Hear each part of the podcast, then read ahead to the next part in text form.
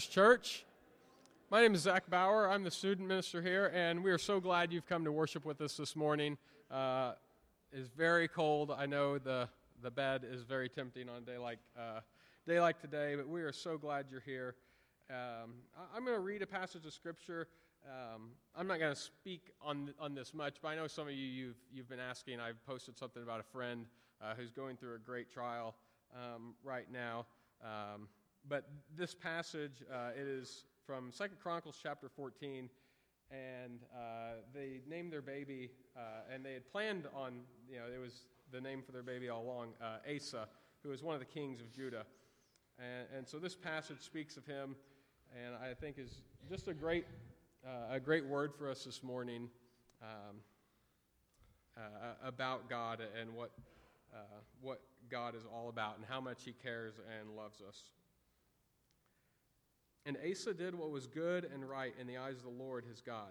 He took away the foreign altars and the high places, and broke down the pillars, and cut down the ashram, and commanded Judah to seek the Lord, the God of their fathers, and to keep the law and the commandment. He also took out all the cities of Judah, the high places, altars, and the kingdom had rest under him. He built fortified cities in Judah. For the land had rest. He had no war in those years, for the Lord gave him peace. And he said to Judah, "Let us build these cities and surround them with walls and towers, gates and bars. The land is still ours because we have sought the Lord our God. We have sought him, and he has given us peace on every side." So they built and prospered. And Asa had an army of 300,000 from Judah, armed with large shields and spears, and 280,000 men from Benjamin that carried shields and drew bows. All these were mighty men of valor. Zerah the Ethiopian came out against them with an army of 1,000,000 men and 300 chariots, and came as far as Mareshah. And Asa went out to meet them, and they drew up their lines of battle in the valley of Zephathah at Mareshah. And Asa cried out to the Lord his God, "O Lord, there is none like you to help, between the mighty and the weak. Help us, O Lord our God, for we rely on you, and in your name we have come against this multitude, O Lord. You are our God. Let not man prevail against you." So the Lord defeated the Ethiopians before Asa and before Judah, and the Ethiopians fled. That is the word of the Lord this morning, and we are grateful to worship the Lord, that in this place we worship God. There is no other God on this earth. And we are so blessed to sing praises to God this morning. And if you are a guest, we are glad that you are here to worship the Lord with us. And maybe you don't know the Lord. If you are a guest here, I hope when you walk away, you know and you have come to meet the Lord today. And we would love to connect with you. We have a connection card on here. Just fill that out and drop that in the offering bucket, and that can be your gift to us this morning. David. All right. Thank you, Zach. Well, I'm over here at the piano today, and we need to continue to pray for Gail. Gail has pneumonia, and we want to keep her on our prayer list. I know there are some visitors here this morning, and I want to just reiterate what Zach said. Broadway is a wonderful place to worship. There's a great fellowship here. We are going to have a slightly different kind of service this morning. Our screens are not working, and fortunately, we have hymnals in the rack, okay? We're going to take out and turn to number 285, and we'll begin by standing together as we sing, "I Will Sing of My Redeemer."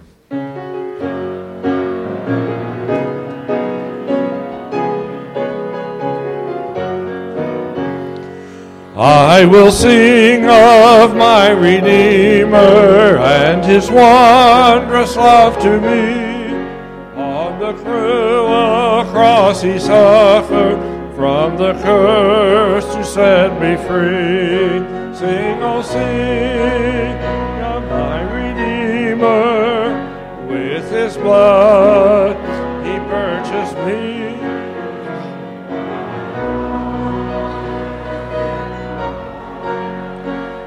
The debt had made me free. I will tell the wondrous story, how my lost estate to save.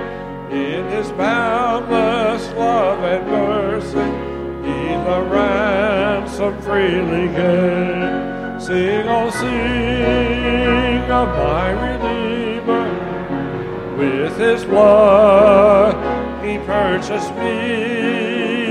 On the cross he sealed my pardon, paid the debt and made me free. I will praise my dear Redeemer, his triumphant power I'll tell, how the victory he given over sin. Sing, oh sing of my Redeemer, with his blood he purchased me. On the cross he sealed my pardon, paid the debt and made me free. I will sing of my Redeemer and his heavenly love to me. He from death to life hath brought me, Son of God with him to be. Sing, oh sing of my Redeemer,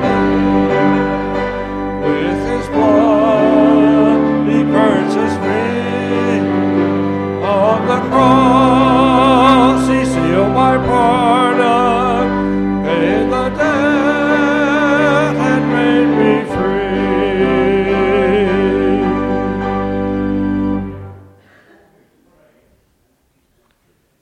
We pray. I want to mention to you that one of our homebound went to be with the Lord this past week, Miss Penny Gilmore. Her graveside service will be in Lexington Cemetery Wednesday afternoon at 3 o'clock. I believe her remains are at Kerr Brothers on Main Street. So if you will, remember this family in a very special way. Father, we come to you this morning with praise and with thanksgiving, rejoicing in you for the bountiful blessings that you have poured out upon us all through life, but especially in these last few days, as we have celebrated the coming of our Savior, the Lord Jesus Christ. And as we move forward to thinking about the new year that lies ahead, God, you tell us in your word that we are to forget those things of the past and press forward for the high calling that you have set before us. And God, involved in that is the putting aside of a lot of baggage that we've accumulated. And we pray, dear God, that we might search our hearts and that we might confess our sins. You might cleanse us. And, Lord, that we might move into this new year anticipating what you want to accomplish with each individual that is here, collectively, what you want to accomplish at Broadway Baptist Church. Thank you for being a part of your family and the family of Broadway. Now, Father, there are those that have come today that are very heavy-hearted. There are those that have recently lost loved ones. There are those that are facing challenges with health issues. There are family issues. There is always, at this season of the year, the stress of finances and wanting to do for others, to take care of our families. We pray, God, that we might lay all of these things at your feet this morning and allow you to work within us. We pray for our pastor as he comes to share your word. I pray that he would be empowered with your message of the Holy Spirit, and that souls might be saved today. Holy Father, breathe upon us anew and afresh as we move forward for your glory. In Jesus' name, amen. You may be seated.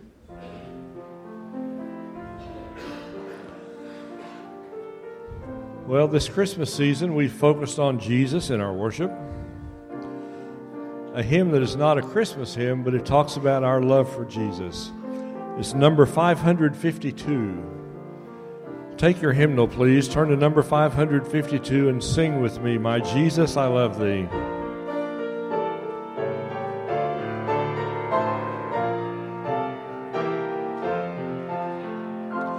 My Jesus, I love, I know thou art mine, for thee all the fall of sin I reason. My precious Redeemer, my Savior art thou.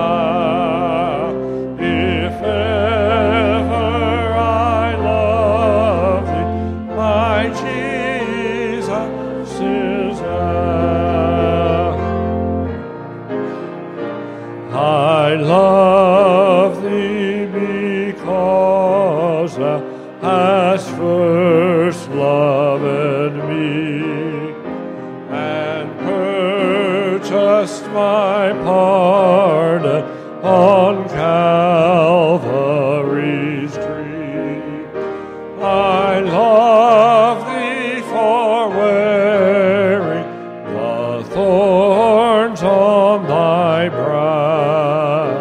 If ever I love thee, my Jesus is thou.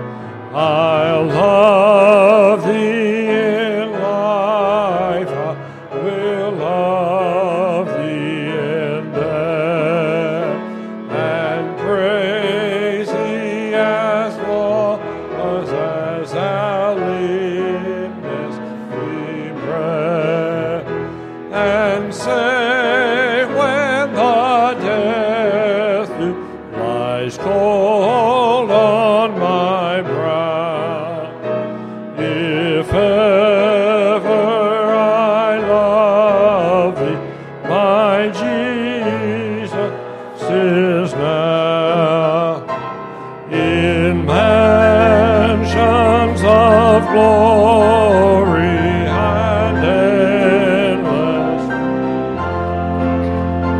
I'll ever adore thee in heaven so bright, singing thy praises before thee I'll bow.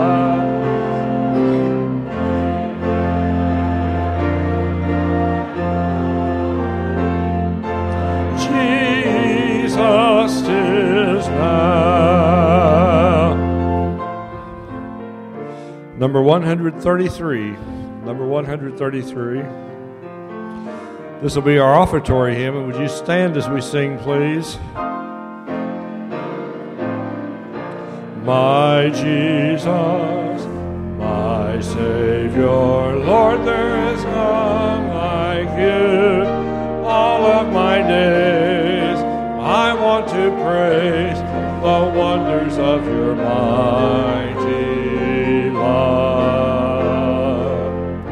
My comfort, my shelter, tower of refuge and strength, let every breath, all that I am, never cease to worship you.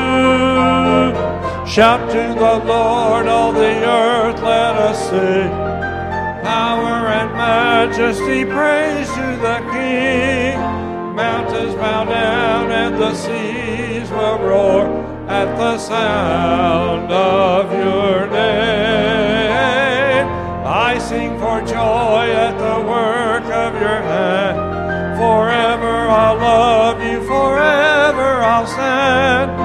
Nothing compares to the promise I have in you. Sing the chorus again. Shout to the Lord, all the earth, let us sing.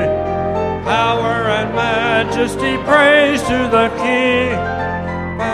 Bow down, and the seas will roar at the foot. above your name. I shout for joy at the work of your hand. Forever I'll love you, forever I'll stand. Nothing compares to the promise I have in you.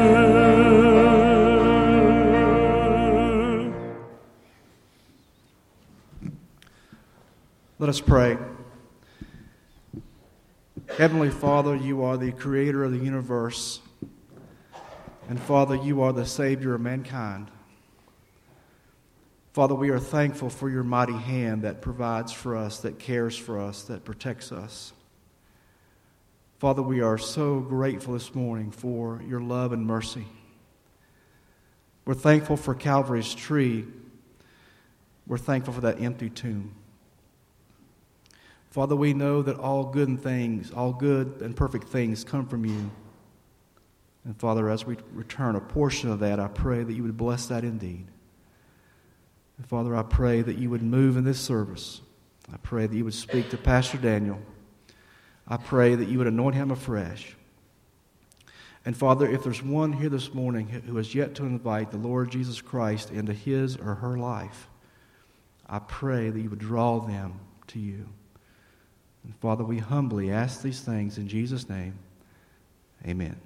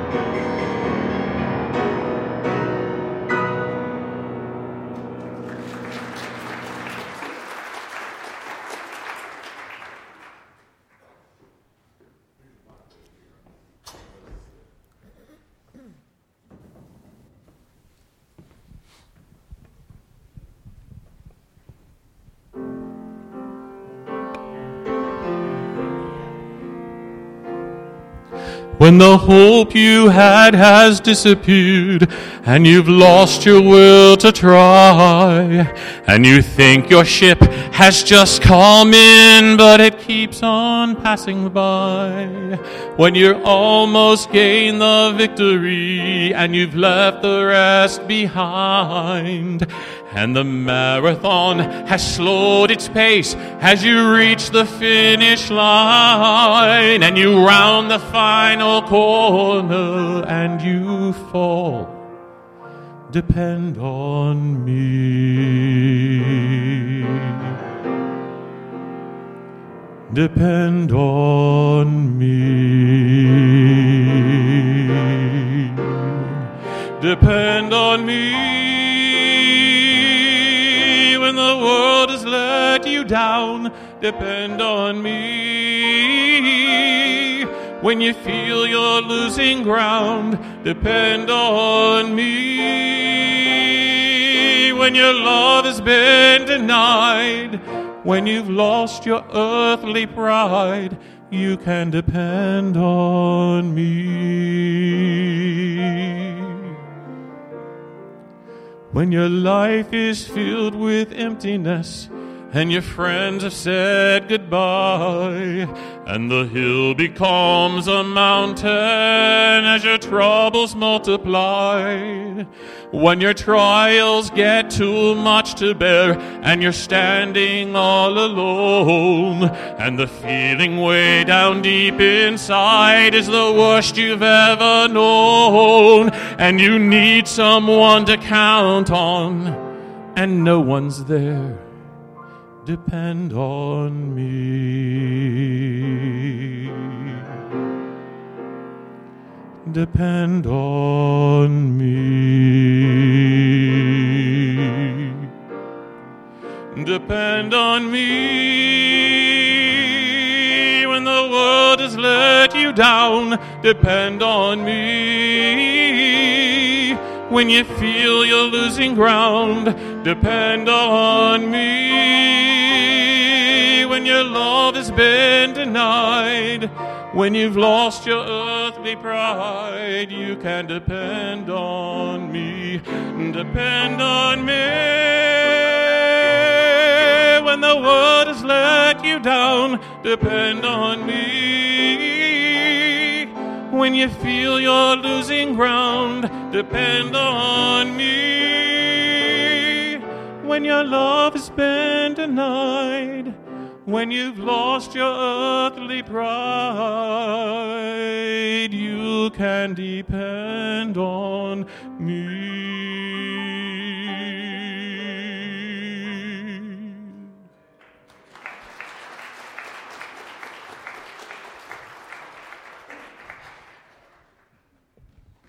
Thank you, Steve. Thank you so much. That was outstanding. We certainly do depend on the Lord, and it's certainly and especially with the new year, we trust in Him. So I appreciate that. Open your Bibles, book of Matthew, Matthew chapter 13, verse 44. While you turn there in the Bible, our screens aren't working today, but I had a video I was going to show. Actually, the video was of me. It was a video of me I was going to show, but since that's, I guess it's a good day if we're going to miss the video, if things going to be broken, I can tell you what the video is about since I was in the video. And what it is this upcoming month, the month of January, obviously it starts tomorrow, we're going to start a series here at our church called Stories. And the reason why this is important is because one of the challenges always in a church, and usually you only really know these things in your Sunday school class or maybe the Wednesday evening prayer meeting, but if God's doing something in your life, a lot of times other people in the church have no idea. And let me explain what I mean by God doing something in your life. It doesn't have to be necessarily, or it could be someone gets saved. Maybe you've been praying for someone and they get saved. Or maybe you've been battling cancer and God has healed you from that. Maybe you have been going through a tough time, or whatever it would be, and the Lord brought you through that, and you look back and you see the Lord's hand involved. That's a story to tell. So the entire month of January 2018, we want to be telling those stories. So what we hope to do, and I want you to be thinking and praying about this. If you've had a story to tell, maybe within the past year, of God working in your life, when our video screens work, we'll shoot maybe a 2 to 3 minute video of you. Because a lot of times, Basically what this is, it's video testimonies. Back in the good old days, you used to have testimony time. People grab a mic, and you come up here, and a 3-minute testimony, it would be in a 37-minute testimony. It would, but these are, we can condense it down to 2 or 3 minutes. So at the beginning of the sermon, and at the point in the service, we have video testimonies of sharing and hearing of what God is doing in the lives of people here at Broadway. This month, or the month of January, if you think you have a story you want to tell, if you have maybe something you would like for folks to know, I mean, you can video it yourself and email it to me or see me, and I can video you, and we'll play it. Then we can maybe upload it on our church's Facebook page so folks that aren't here, they can see it too. It's an exciting way of letting other folks know how God is working. And the entire month of January, I'm going to be preaching on the parables of Jesus. Jesus was a storyteller. He went around telling stories. Many times the stories were symbolic. They represented something else. But it was a story of letting us see a glimpse into what God has to tell us by via a story. So that's what we're going to be talking about today. We're going to be talking about here in this passage here in Matthew chapter 13. This is a transitional section here. Matthew 13, verses 44 through the end of the chapter there, verse 58. And it's several short stories Jesus certainly tells, and it's certainly one for us here at the close of a year, 2017, to see how Jesus is transitioning, going into Galilee, and then he'll start talking about his death with that. I want to share, you know, we're coming up on a time of the year. You know, this is the last day of the year. It's New Year's Eve today. Tomorrow's first day of the new year. There's a lot of exciting things in our church that you need to be prayerfully considering getting involved in. Or if you can't get involved, get your kids, your grandkids, get other folks involved in. For example, and I bet a lot of you just don't even know about these things. Tomorrow morning, we have 9 college students and 3 adults that load up in our shuttle bus here, and they're going to head down to Phillips Arena in downtown Atlanta, Georgia, and they're going to go to our college ministry has, it's a big college conference called Passion. And it's 20,000 college students. We'll have a great group go down there. So they're going to leave in the morning, and they'll return back on Wednesday night. Also on Tuesday, and I'm going to list some things by memory, hopefully. I'm not going to forget anything. We'll list some things next few weeks. I want you to be thinking out, how can I get plugged in these things? Tuesday night, our 20-something class is going ice skating. You can go ice skating down at Triangular Park in single-degree weather and freeze, and then you'll be on top of the ice. It'll make it extra cold. If you really want to be cold, that's for you. So that Wednesday night, we're starting on our Wednesday night Bible class up here, we're starting a new series on the 10 Commandments. Each week, we're going to cover a different commandment. So I want you to come. If you aren't connected on Wednesday night Bible study, come eat at 5:30, have Bible study at 6:30. Thursday, we have room at the inn here this week. That's when we house men, about a dozen homeless men here in Lexington, and we have a shower in our gym, and they sleep in there, and they get a bath. They are able to get a meal that night. They get a sack lunch the next morning. It's a ministry of our church. We do a devotion with them. It's a great opportunity to certainly meet the needs here in our community. Saturday, we're starting not this coming Wednesday, but the 10th, we're starting a women's Bible study called War Room. Miss Kelly Soar is going to be leading it, but Saturday at noon, they're having a luncheon here, the women's ministry, and showing this, a DVD, and then they're going to have lunch. That study begins on January 10th. I think it's 7-week study. Kelly Soar is going to be leading it. It's going to be on Wednesday nights at 6:30 to 7:30, so you can drop your teenagers and your children off and certainly be able to attend that. That's exciting. Also on January 10th, if you're a college student, Max Godby, he came and spoke at our last men's prayer breakfast 2 weeks ago. Well, we were able to recruit him to come to a Bible study. He was so good, so you need to just come lead a Bible study with the college kids. So he's going to be here beginning on Wednesday night, January 10th, in the college room. He's going to be teaching college Bible study with all our college students. That's exciting to see that kick off. So having different options on Wednesday nights with different age groups.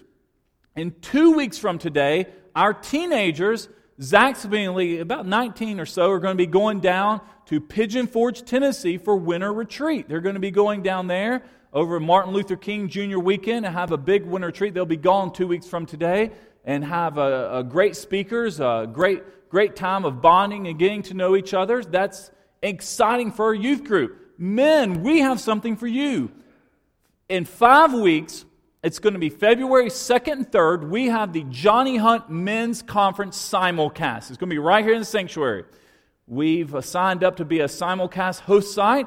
Men, you will come on a Friday night or a Saturday morning or both. If you're able to make it, you just come whatever you can. You'll sit in here and you will watch the Johnny Hunt Men's Conference in Woodstock, Georgia, live. It's just like you'll be there. You'll sit up front. We're going to have cook. Kevin Dye's heading this up. We're going to cook Friday night hamburgers and have a good time of men's fellowship, and then we'll come up here and watch that. Men, I want to invite you to be a part of that. You sign up for all this stuff online.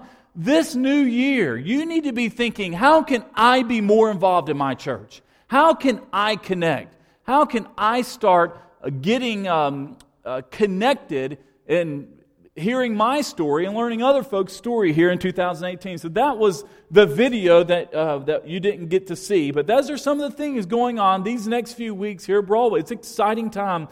Good things are certainly happening. Matthew chapter 13, verse 44. These are several parables. Then we're going to see how Jesus was accepted or rejected at his hometown. Verse 44. The kingdom of heaven is like a treasure buried in a field that a man found and reburied. Then in his joy he goes and sells everything he has and buys the field. Again, the kingdom of heaven is like a merchant in search of fine pearls. When he found one priceless pearl, he went and sold everything he had and bought it. Again, the kingdom of heaven is like a large net being thrown into the sea. It collects every kind of fish. And when it was full, they dragged it ashore and sat down and gathered the good fish into containers, but threw out the worthless ones. So it will be at the end of the age. The angels will go and separate the evil people from the righteous and throw them into the blazing furnace, where there will be weeping and gnashing of teeth. Have you understood all these things? They answered him, yes. This is the disciples answering. Therefore, he said to them, every teacher of the law who has become a disciple in the kingdom of heaven is like the owner of a house who brings out his storeroom treasures, new and old. I'm going to explain this here in a minute. When Jesus had finished these parables, he left there. He went to his hometown and began to teach them in their synagogue, that they were astounded, they were astonished, and said, where did this man get this wisdom and these miraculous powers? Isn't this the carpenter's son? You're always reminded in your hometown of where you came from. Isn't his mother called Mary, and his brothers James, Joseph, Simon, and Judas? And his sisters, aren't they with us also? So where does he get all these things? And then they were offended by him. They were offended at Jesus because Jesus had forgotten his roots. So Jesus, you're from Nazareth, buddy. Your mama and your brother and your sisters are right here. Who do you think you are? Jesus said to them, a prophet is not without honor except in his hometown and his household. And he did not do many miracles there because of their unbelief. They did not believe. All they could see Jesus was he was somebody who grew up and he was the carpenter's son. Typically in Bible times, what happens is your father taught you your trade. So if your dad's a carpenter, then Jesus became a carpenter. Well, what do you see here? And these are 4 different sections we just read. And then what happens, Jesus is going to go into Galilee here and start talking about his death. So it's a transitional. But we see this first section is the parable of the hidden treasure and the priceless pearl. And what Jesus tells us here is he says, here's what the kingdom of heaven is like. If you know of someone with a treasure, and there's a buried treasure in a field, you sell everything you have and say, I'm going to go buy that field because I know deep down in that field there is a treasure that I'm going to get. And that's what a pearl's like. If you know of a rare pearl, you go and sell all you have so you can get that. He says that is what it should be like for Christians. You and I should be living our life thinking, I have a treasure in heaven. You know, I'm sure Santa Claus came to your house this past week, and he brought lots of treasures. But the Bible's saying there's something better than that. There's a treasure we have in heaven. And we should live our life in a way that we do anything it takes to live that way. I want to illustrate this by telling you the story of Chris Donnelly. Chris Donnelly, he was the safety for Vanderbilt. Vanderbilt Commodores, their safety is a defensive back on the football team, in 1989 and 1990. And he was actually a good player. He grew up in Memphis, Tennessee, and he got a scholarship, a full scholarship at Vanderbilt. Now, that's worth, even if the football team's not even good, a full scholarship to Vanderbilt, that's worth quite a bit. So he accepted that offer, and he went to go play. Now, he was a good football player. He went to go play football for the Commodores. And after 2 years, now this is one of these guys, he wanted to win. He probably grew up in a team that he's used to winning and winning. Well, he went to Vandy. After 2 years, their record was 2-22. That's two seasons. I mean, they were not doing well. So he's getting frustrated. He's thinking, I'm a good football player, and he's winning a little awards on the team. He's the best defensive player. And he says, by the end of the second season, you just lost your spirit. Because you weren't really there to... Nobody goes to Vandy to play football. You go to Vandy for the free education because you got a scholarship. And football's just on the side. I mean, your team's 1-11, so why would you expect to win? Well, Chris was one of these guys, after 2 years, he's thinking, this doesn't cut it for me. I don't want to keep losing. So he decided he wanted to transfer to another school. Well, he wanted to play for the Crimson Tide. So he was able to, because he was a good player, he was able to, Gene Stallings accepted him, and he was able to transfer to the Tide. Well, if you transfer in football, you just can't go from one season to next season. You have to sit out for 1 year. So in order to go play for the Tide, he was going to lose a season, but he was going to learn, I guess, their defensive scheme, how they play defense, and then he'd maybe be a starter his last year there. Well, when he announced that he was transferring, everybody came to Chris Donnelly and said, Chris, you're foolish guy. Just finish up the year. Who cares if Vandy loses? They always lose. They're losers. That's what they do if you play for Vanderbilt. Nobody expects them to win anyway. You're getting a $60,000 education for free. You just graduate and you'll get a good job where everybody else won't. So and his mama, his friends, everybody is saying, Chris, stay 2 years, finish it out, and put football behind you, and go get a great job. Well, this guy, he wanted to play for a good football team. Well, he didn't listen to anybody. He was hard-headed, so he decided he was going to transfer. So he transferred, and he was one of these guys. He went there his year he sat out, and he learned their defensive system. He learned how they played there in Tuscaloosa. And his last year, he was a starter in 1992 because he had to sit out his 1991 season. Chris Donnelly was the starting safety for the Tide. Against what everyone said to do, don't transfer, finish your year, graduate, go get a great job. Well, in 1992, Crimson Tide won the national championship. That guy went from a losing team when everyone was telling him, you need to stay put, finish your last 2 years, graduate, go to your great job. But he was restless because he was used to winning. And I think, so he made that transfer and he made this jump to a good football team. And they won it all that year.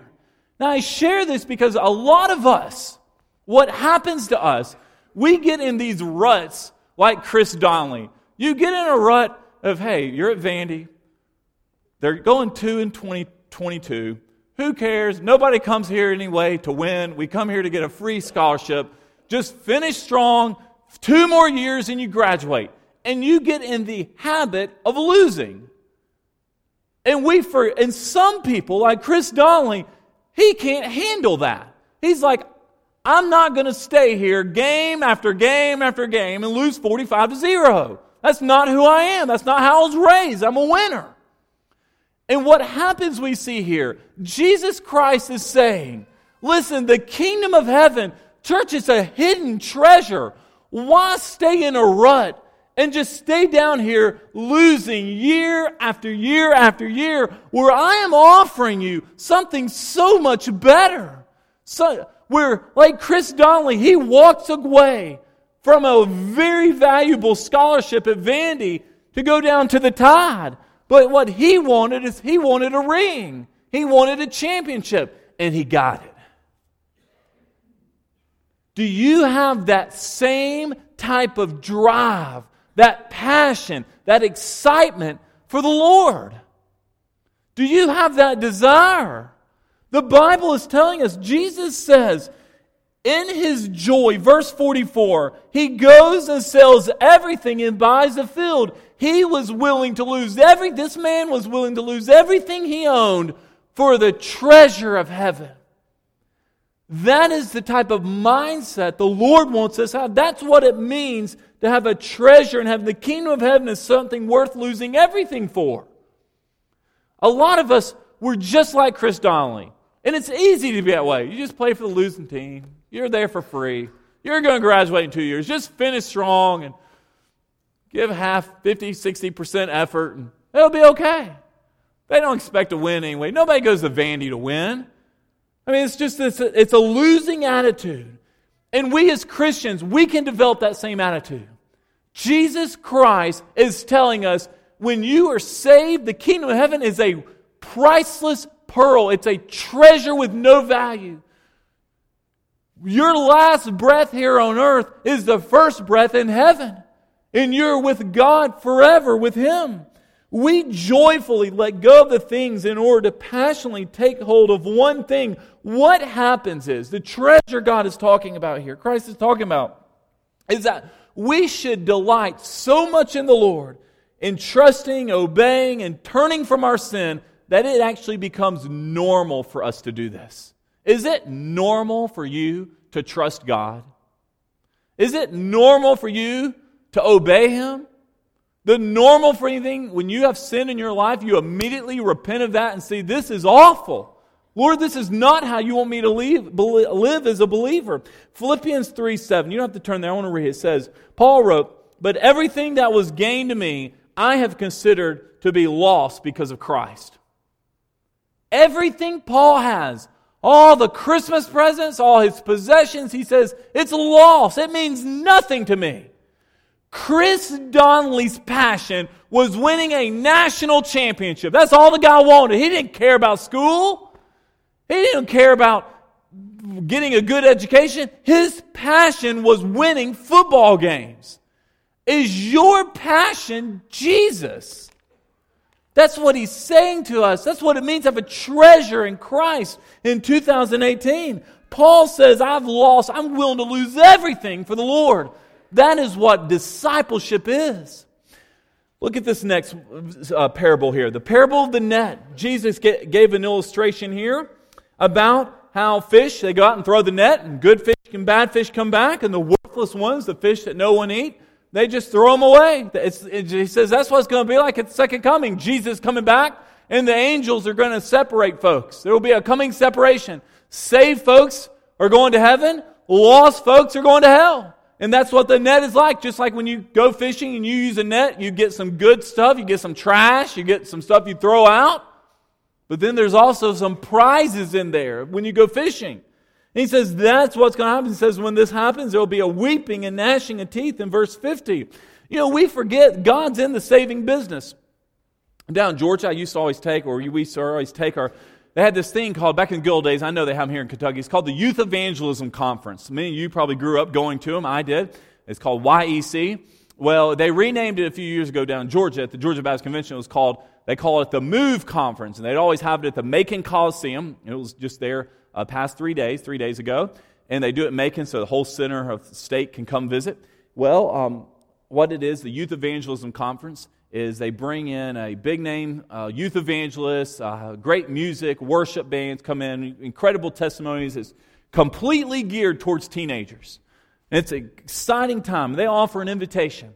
And I was following up. We used to always have a group go down there to that, just like we're going in a couple of weeks down in Pigeon Forge. And I was reading the reports last night, because it wrapped up yesterday. 700 teenagers got saved down there.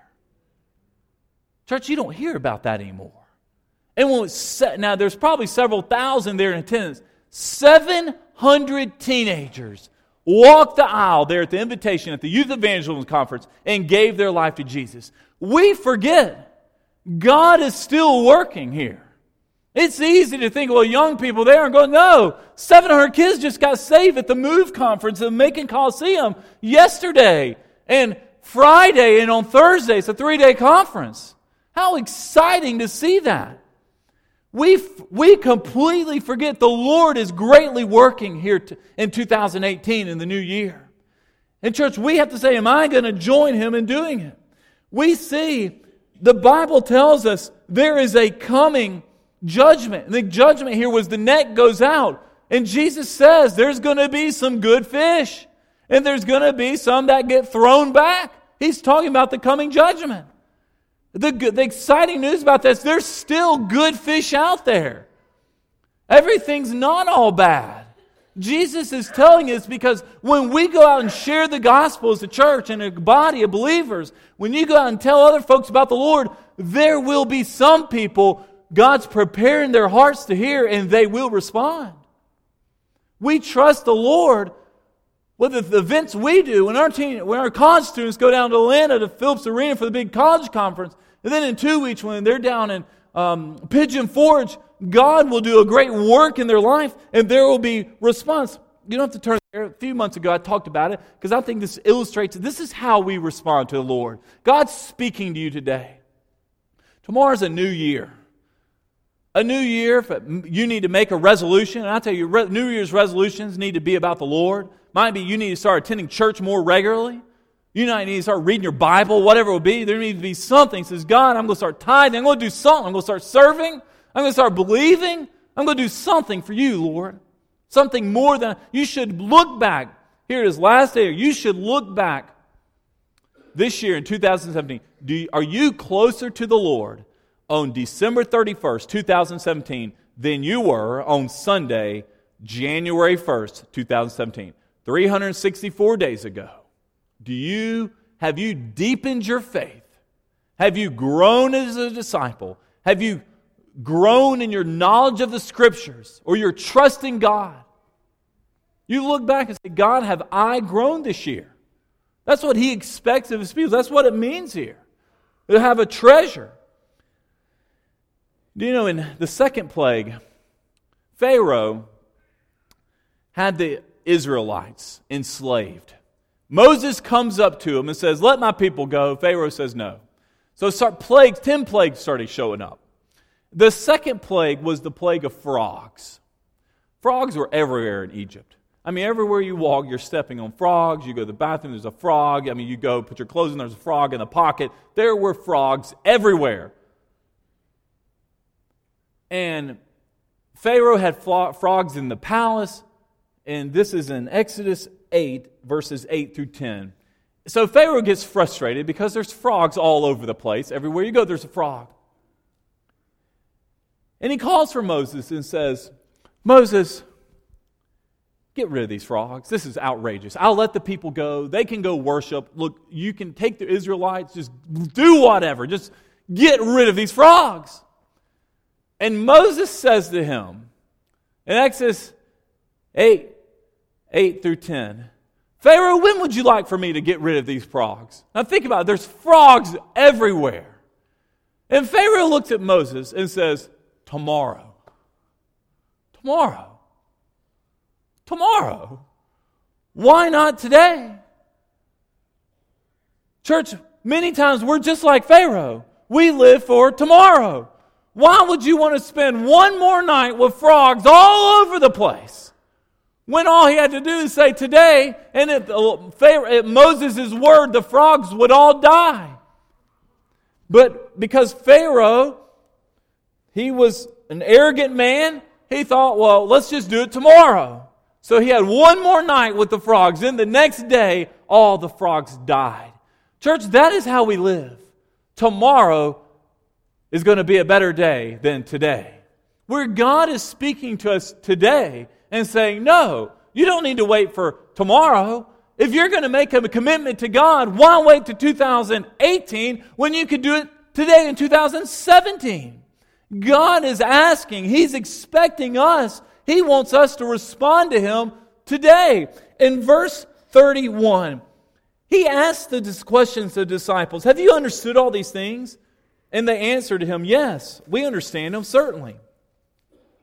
And then He goes on to say, you know, if that's you, if you understand it, you're like a homeowner who comes out and you bring out your storehouses, meaning your treasures, both old and new. And what he's talking about here, Jesus is talking about, that's a tough verse to understand in verse 52. What Jesus is talking about, the disciples, not only did they understand the Old Testament, now they understood the New Testament and the New Covenant as well. And the New Testament is Jesus. Whereas the Pharisees, the teachers of the law, they understood their Old Testament, but they missed the Messiah standing in front of them. And Jesus is opening up the minds of the folks there saying, guys, because you now know the whole story, the Old Testament and the New Testament, you have a responsibility to go out and to teach others. We have the secrets of the Old and the New Covenant revealed to us here in the New Covenant. We as believers know both the Old and the New. What's the secret? The secret is Jesus is the only way to salvation. So what do we do in response to that? We, therefore, Broadway, go out and tell other people. We have a responsibility. You know, our church, I guess our future for 2018 is our responsibility for reaching the next generation. We have an obligation. Christ expects us as a church body to be intentional in reaching the next gen. Listen, God's going to give us great growth here at our church. And we have to trust Him as when He brings the growth, as He brings the folks, as you are faithful, as we're faithful in proclaiming the gospel and the good news, He also will provide the resources to sustain it. He always does. When God grows His church, He also provides for His church. Our question for us, when we read this little parable here, verses 51 and 52, those are like hidden Bible verses. We overlook those. The only place in the Scriptures we see them. What Jesus is telling His disciples, He's saying, guys, you know the whole story. The teachers of the law, they only know the Old Testament. But you have been fortunate and blessed enough. Your eyes have been opened because I, Jesus, have opened them up. You know the Old, the New Covenant. Therefore, you need to go out and tell the folks. You're now the teacher. Jesus is telling you and I, this new year, that we have a responsibility to be teaching His Word and to be communicating the gospel. This new year, some of you are Bible scholars here at our church. But the truth is, it has been years and years and decades since you've led someone to Christ. I tell you these stories about down in Macon, Georgia, 700 youth get saved. If that can happen there, and Macon, Georgia is in the middle of nowhere. If it can happen there, it can happen here in Lexington, Kentucky. But you and I have to have the faith and the trust in the Lord. Says, God, use me. I want to be the one. I want to be somebody that reaches the next generation. That's intentional in sharing the gospel. Last section here we see. Jesus goes to church in His hometown. You go back to your hometown and they look at you and all you are is Mary and Joseph's son. You know, Joseph's actually not mentioned here. This is why we believe Joseph had probably passed away and Jesus, while he was a young man, because it says the carpenter's son, meaning Joseph had died, but he had trained Jesus to be a carpenter.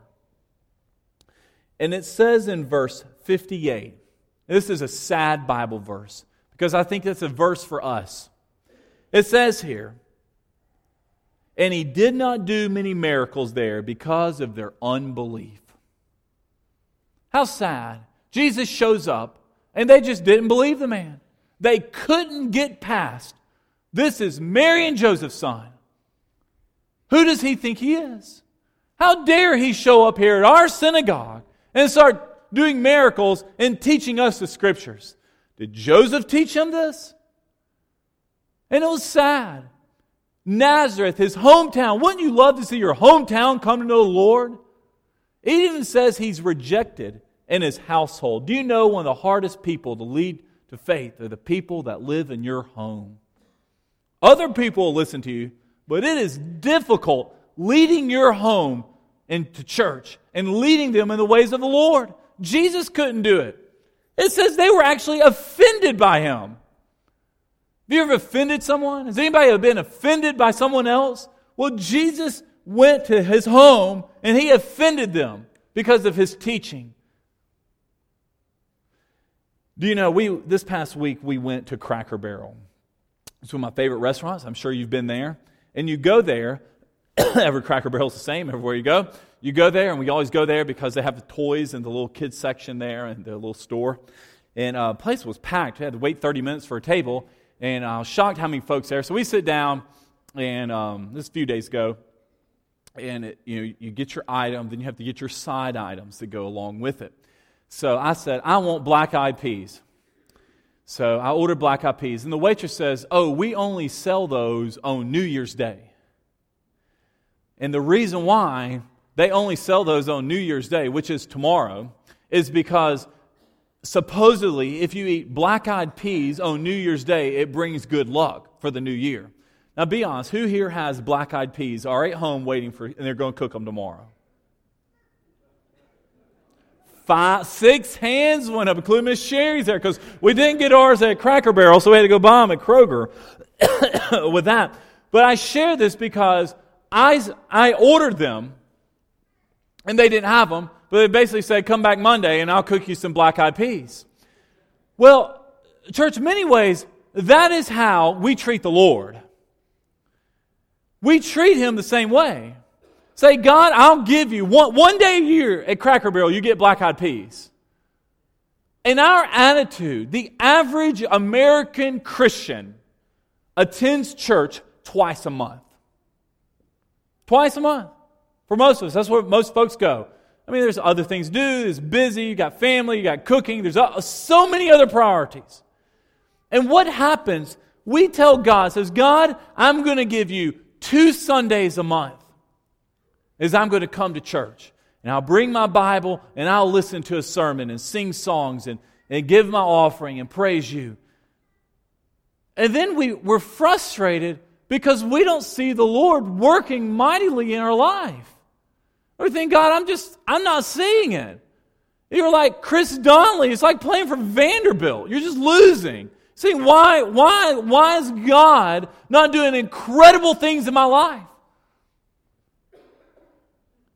I mean, if you go to church 24 times a year, I mean, you're giving God 24 days out of 365.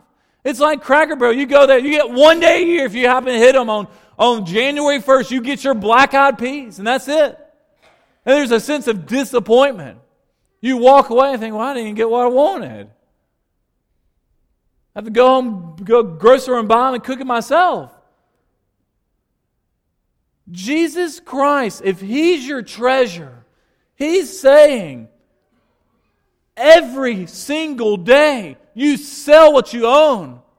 You get rid of it and you make Him your treasure. Could you make a commitment to the Lord? It says, Lord, in 2018, every single day, 365 days, I am going to live for You. I am going to live like You are my treasure. Like I've bought a field and I'm digging it up and there it is. It's just millions of dollars in gold that I knew was there. Lord, that's who You are. When you get saved, the Bible says that is biblical salvation. Many ways we're just like the people in Nazareth. We have this unbelief. We give God a minimum amount and then we get offended. Have you ever met somebody who's offended or they get mad or upset at church or with God or whatever? And then in verse 58, and He did not do many miracles there because of their unbelief. It was sad. The city that raised Jesus, the family and friends that brought Him together, that brought this young man up, the Son of God, did not believe Him. The person they raised didn't even believe in the man. That's one of the dangers of growing up in church. There's this sense of, I've always been a Christian. I've always been saved. I've always heard every Christmas story. It's just another sermon. Just another preacher. Just another worship service. Just another message about the new year. And you walk away thinking, well, all right, I'll start reading the Bible. And by January 4th, you're done. That's in Nazareth. Jesus Christ this year, He's asking, can I be your treasure? Will you treasure me every day of the year? Will you actually live? Will there be a joy that you will give up everything? And even against what people say, and I'm going to live for Jesus. The illustration of Chris Donnelly against every single person, including his mama, saying, you're not leaving that Vanderbilt education. You're going to pay for me when I get old. You're going to get a good job. And he transferred to this other school. Didn't even know if he was going to play. People told him, you're going to ride the bench down there in Tuscaloosa. They're not promised anything. But he wanted to win. Church, that's how Jesus Christ wants you to live. He wants you to have that same attitude towards the gospel. Say, my Bible, I treasure it so much that daily in 2018, I'm going to read it. I'm going to start my day with the Lord. Or I'm going to end my day with the Lord. At some point, I'm going to have lunchtime with the Lord. At some point in your life, Jesus is included in your life. It's sad that 2 times a year or 2 times a month, Christians go to church. If you will not have a dynamic spiritual life, if you're giving God two days out of the month, won't happen. It'll just be another year. 2018 will come and go, and you'll think, God, here we are again, just on the losing team, just like Vandy. After 2 years, it's 2-22, just losing along. It's just you become expectant. Listen, if you can't think of a time, Broadway, of the last time God has answered a prayer in your life, or the last time the Lord has used you, or the last time you've seen God bless you, buddy, you're on the losing team. That means you've just become accustomed to it. You're just expecting, it's just another service. God is, His people are saying, I'm offering you a treasure that you will never lose. God answers prayer. I promise that Macon Coliseum in the middle of nowhere, there were probably hundreds, if not thousands, of people praying for a mighty move to happen there. And to see 700 teenagers saved. They're coming back this Sunday and they're walking their aisles at their churches. And they're saying, hey, I went to the MOVE Conference, preacher, and I gave my life to Jesus. And there's churches this morning throughout Georgia that are clapping for that. How exciting. And that's great down there, but church, we want to happen here. But what happens is we get used to losing. And Christ is saying, I offer you something better. I'm going to close this in prayer. I'm going to pray for our college students. They're going to leave in the morning. They're going down to Atlanta. We want God to move mightily in their life. But some of you this morning, also I'm going to pray that God gives you a passion in your heart, that you make Him a treasure. God doesn't want you to lose. You need to have that same frustration that Chris Donnelly had at Vanderbilt. Who wants to be on a team that goes 1-11? Even if it is free, who cares? I want more than that. Christ needs to be blessing your life. Every week is a winning week with the Lord. It's a treasure. You found a pearl that you've uncovered, and God wants to bless you with it. God, I pray this morning. I pray for the college students as they leave in the morning and they head down to Phillips Arena in downtown Atlanta. I pray for the Passion Conference. I pray that they will see a mighty move. Lord, you will see many college students saved. Lord, hearts will be changed. I pray for the safety as they travel down there for the next 3 days. Lord, I just pray for the 700 students the past 3 days that got saved there in Macon, Georgia. How exciting to hear that. Young people turning to you. Lord, I pray we as a body of believers, we will be intentional about taking the gospel to the next generation. Lord, you tell us the parable of the net. You're going to throw a net out there, and there's going to be some good fish, and there's going to be some bad fish. And Lord, the good fish go to heaven, and the bad fish are burned up. Lord, I pray we will be actively casting our net, just tossing our net, expecting a good catch. Lord, you're working our life. Lord, give us a passion to see that you are a treasure for us. Make 2018 a winning year in all of our lives. Lord, we don't want to be losers. We don't want to play like on a losing team and we get accustomed to it. Lord, we don't want to be folks that come to church 2 times a month and expect you to work. Lord, answer our prayers. Lord, hear our cries. Lord, speak to us through your word every day. Bring us to worship in Sunday school on Sundays with an expectation that you're going to move, that folks are going to walk the aisle and get saved.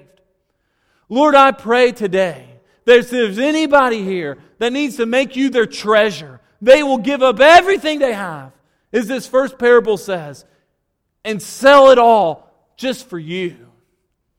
God, I pray that this invitation is your invitation. In Jesus' name we pray.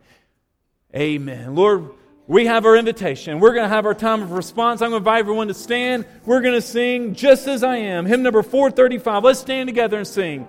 I'll be waiting down front for you to respond this morning.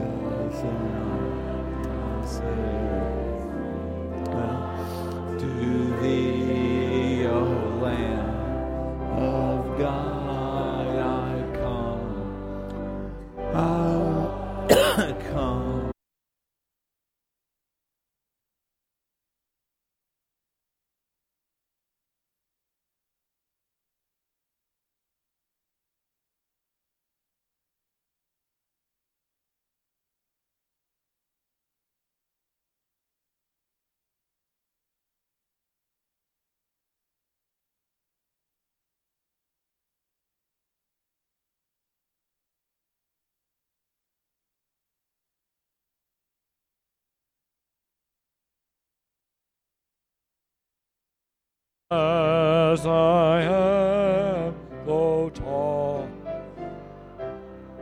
with many a conflict, many a doubt, fightings within, fears without, O Lamb of God, I come.